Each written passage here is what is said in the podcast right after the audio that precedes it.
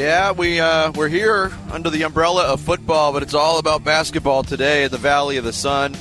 The Phoenix Suns get Kevin Durant in a massive trade with the Brooklyn Nets. And here to talk about it uh, from the Brooklyn standpoint, he covers the team for the Athletic. Alex Schiffer joins us on the Arizona Sports Line. Alex, good morning. How are you?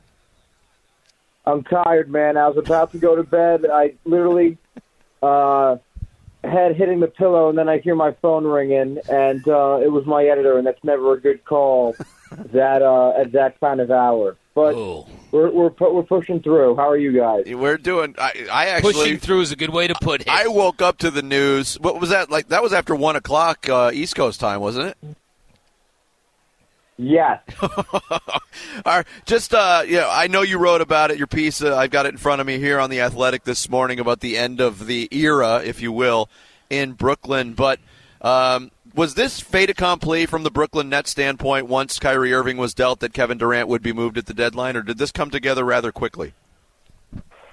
I, I think it's a bit more the latter. You know, there was a lot of mixed signals coming out of um, Kevin Durant's camp, if you want to call it that, when the Kyrie Irving news went down. It was a shock to the entire team. I don't speak for Kevin, but it seems like he did not exactly have a heads up on all this. And uh, and the question became, you know, the, the Nets. If you look at that Mavericks trade they made for Kyrie, I mean, you know, they had pushed to get Josh Green and um, and or Jaden Hardy, two of their younger guards, in that deal, but they got you know a win now package with Spencer Dinwiddie and Dorian Finney-Smith. So that uh, that seemed to indicate that it was a win now trade, and then you know a few days later now they're dealing Kevin Durant. So I, I clearly clearly between the time they traded Kyrie and Kevin, there was a there was a shift in thinking with all that. Alex, do you think that shift came from the Suns sweetening an offer that that you know maybe going someplace with Mikal Bridges that they previously did not want to go last summer? What do you think was the impetus? Because as you said, most people seem to think that if KD was going to bounce out, it was going to be after the summer. Yeah, and I, and I was one of them. I, I think I think a couple things are, are at play here. You know, the Nets, because of the original James Harden trade, obviously didn't have a lot of draft picks prior to last night, and they uh, that's why this is going to be. I, I expect a busy morning because I think the Nets probably aren't done trading. Um, you know, this is the year they have a pick swap with Houston, who is all you know seems headed for the lottery. You know, has a good shot at Victor Wembanyama. If they're going to tank, this is the year to still get a lottery pick and not have to swap it with Houston.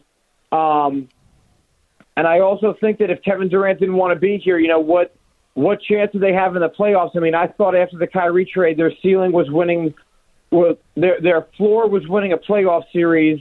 Their ceiling was maybe finding a way to break through the conference finals, but I didn't really believe it. So I, I think you know when the expectations of championship are bust, and bringing him back wasn't going to do anything. You know, it, it was time to press the reset button. Alex Schiffer covers the Nets for the Athletic. He joins us here on the Arizona Sports Line. The feeling in Brooklyn now, and you wrote about it, the, the, the era being over, that era of Kevin Durant, Kyrie Irving, and James Harden, who's been gone for quite some time, but they played 16 games together when it was all said and done. Do you get the feeling uh, of, of more of relief uh, in Brooklyn that it's over, or more anger at how miserably it failed?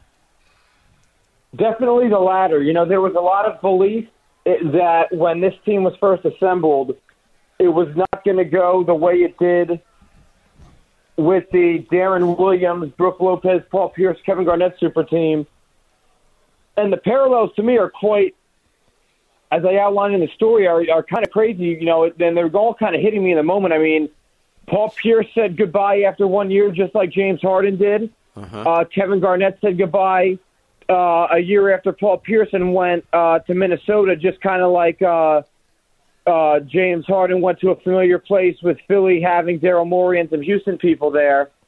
I, and you know, you look at they they kept raising season ticket prices even after Kyrie was a part time player. The organization's bleeding money. Um, you know, it's funny. I thought they were doing pretty well drawing fans up until um, you know, you know, the past few games that Kevin had been hurt. I'm really curious to see what the turnout is now between uh, tonight against the Bulls and, and the Sixers on Saturday. There might be more Sixers fans than Nets fans in there on Saturday. Alex, uh, give us a 360 degree view of Kevin Durant in Phoenix. Um, obviously, there's a ton of good. Are there downsides to Ke- the Kevin Durant experience? It's a good question. No, I, I had nothing but good dealings with Kevin. Um, you know, I mean, he's he's uh, sprained his MCL twice in as many years now, so I, I do think that you know you have to kind of prepare for life with him being hurt at some point in the season, just based on recent history. But I mean, he he was an MVP candidate in my opinion before he got hurt, um, and he. Uh, you know, he's got three years left on his deal. I, I know he wants to play for a contender, talking to people that had talked to him around the past few days since the Kyrie trade. The Suns have Devin Booker. Chris Paul's obviously getting a little bit older. You know, DeAndre Ayton, uh, who was involved in the deal. Um, they have, you know, losing Mikal's obviously, you know, you're losing one of the best defenders and two-way players in the league. But him and Devin Booker should be a nasty combination, and, and my expectation is it's a Nets Suns final, uh, Nets uh, Celtics Suns final. Uh, two teams built around trades with the Nets. Ouch. Alex Schiffer from The Athletic, our guest. I'm curious, you know, uh, Mikal Bridges and Cam Johnson have a ton of fans here in Phoenix, and a lot of them are sad to see them go. But they're joining a Brooklyn team that's, you know, they're fifth in the East right now, despite all of the, the trauma that they've undergone. And, and now with all these new players and this emergence of Cam Thomas, I mean, what, what do you project for the Nets the rest of the season?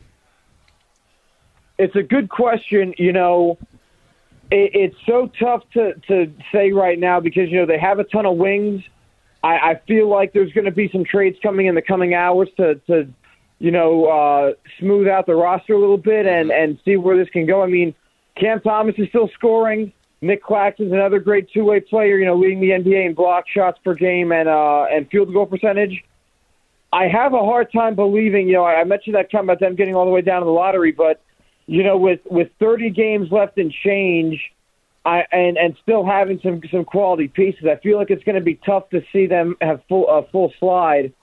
So I wouldn't stun me if they still are in the play-in in some capacity. If they can just avoid it, it'd be interesting. Mm-hmm. It's for and sneak into the lottery. But um, I, I feel like the the expectation now is is sliding out of the top six and somewhere into a, a play-in kind of deal. Maybe they make it to the first round and get and get swept or something like that. But uh, but yeah, I, I I think in a perfect world, from a draft capital standpoint, you're going all the way to the lottery as best you can. I'm not saying 0 and 30 is ideal, but you know it's tough to see them winning a lot. But yeah. it's also hard to predict until they make some more deals. So I I think they'd be in the play-in just based on kind of hedging it a bit. Come on, man. You got Cam Thomas, man. The, the, the renaissance is on, Alex.